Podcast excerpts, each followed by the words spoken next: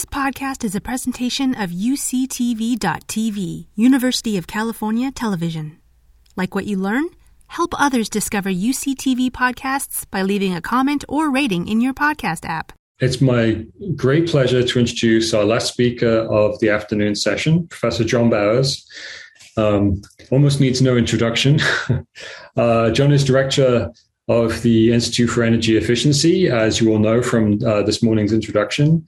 He is distinguished professor in the Department of Electrical and Computer Engineering at UC Santa Barbara and holds the uh, Fred Kavli Chair in Nanotechnology, and he's a, and he's a um, and he received his MS and PhD degrees from Stanford University and worked at AT&T Bell Laboratories and Honeywell before joining UC Santa Barbara. Um, so, John, I'd like to pass it over to you. Thanks very much. Thank you, Rob. We've talked a lot today about this whole transition to higher and higher speeds and and switches that go from you know 25 terabits to certainly hundreds of terabits. We want to talk about how does that transition happen, and uh, clearly we're moving from pluggables towards two and a half D co-packaging. We saw a lot of pictures of that today. To 3D co-packaging, eventually with lasers in- integrated. So the exact time this occurs may vary, and uh, obviously Chris suggested it, may be further out than what's indicated here, but this, I think, is the trend. So the question is, uh, what are the requirements in the optics to do this? So we're, we're moving from this situation of 100G with high amounts of power to obviously, you know, 32 times the capacity uh, with much, much less power required. So I'll talk today about using rings, uh, arrays of rings to get high uh, capacity interconnects and using comb sources. And so I want to talk a lot about the comb source, which obviously has to be integrated and compact and CMOS compatible, but particularly has to be efficient. Uh, so uh, to achieve the, the goals of, of, what's necessary. In terms of these large numbers of rings integrated and detectors and things integrated together, uh, just note that you know photonics really is evolving very quickly, and uh, in terms of number of devices being integrated, we're now you know above uh, 10,000 devices integrated together on a on a chip, and uh, whether it's it's without a laser or with a laser, they're both progressing very rapidly. The case with the laser is maybe lagging by a couple of years.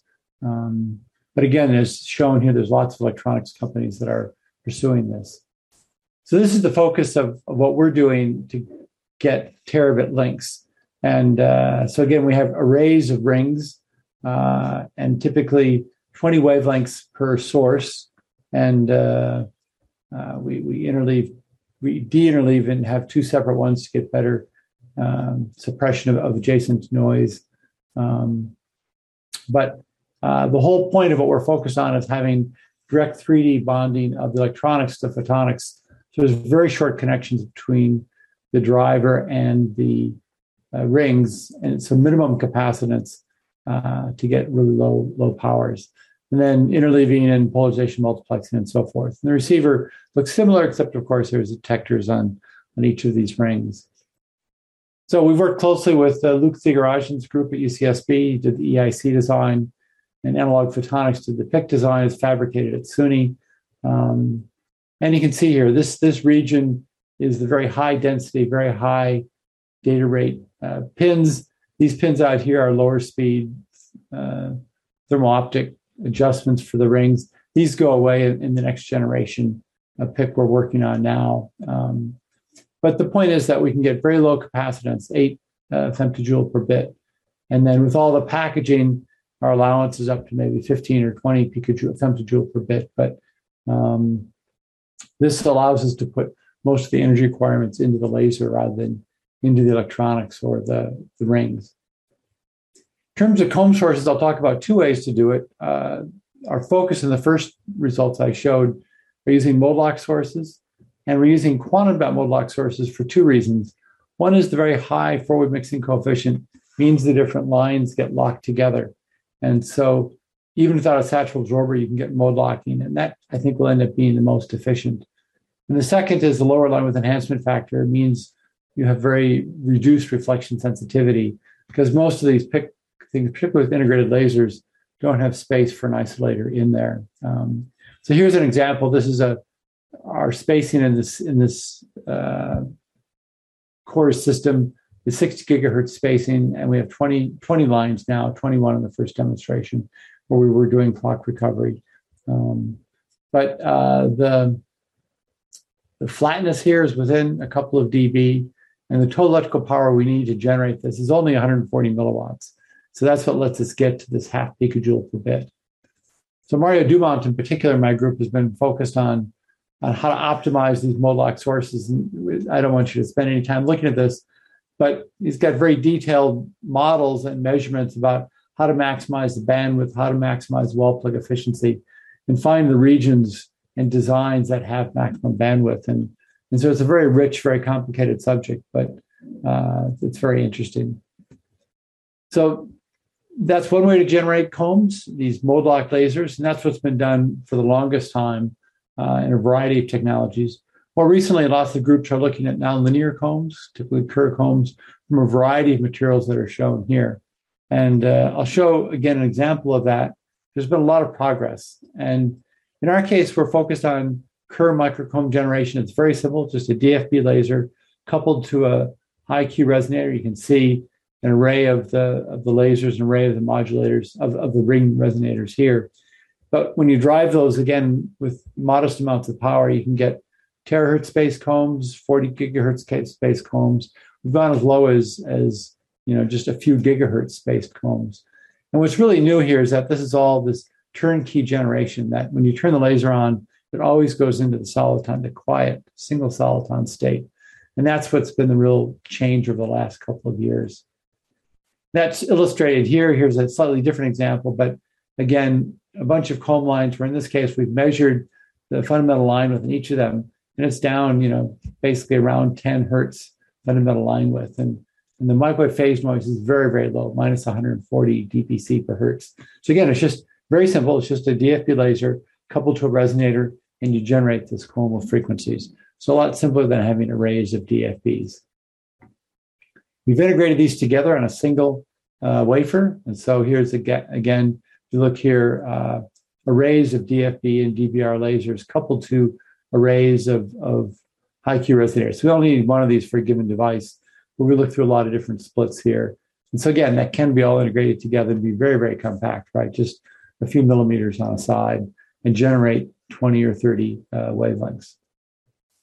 So the, go- the main thing of what I've been saying is that we've seen rapid improvement in silicon-based semiconductor lasers. So line widths have been coming down over the last 30 years, but in particular with the use of silicon technology, silicon dioxide waveguides, silicon dioxide, silicon nitride, the losses are much, much lower.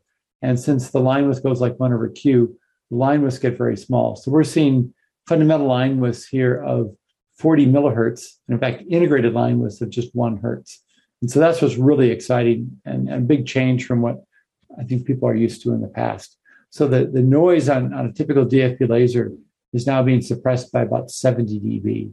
And so that makes it all much quieter and I think much more useful. So to summarize, um, you know, I think we're electronics, photonics, integrated circuits are, are converging, uh, certainly moving towards co-packaging, moving towards 3D integration. Uh, and using silicon photonics and by self-injection locking these lasers with high Q resonators, we can reduce the laser noise. So if you're used, used to thinking about the DFB noise and a line width a megahertz, that's that's now reduced by a factor of 70 dB, uh, 10 million.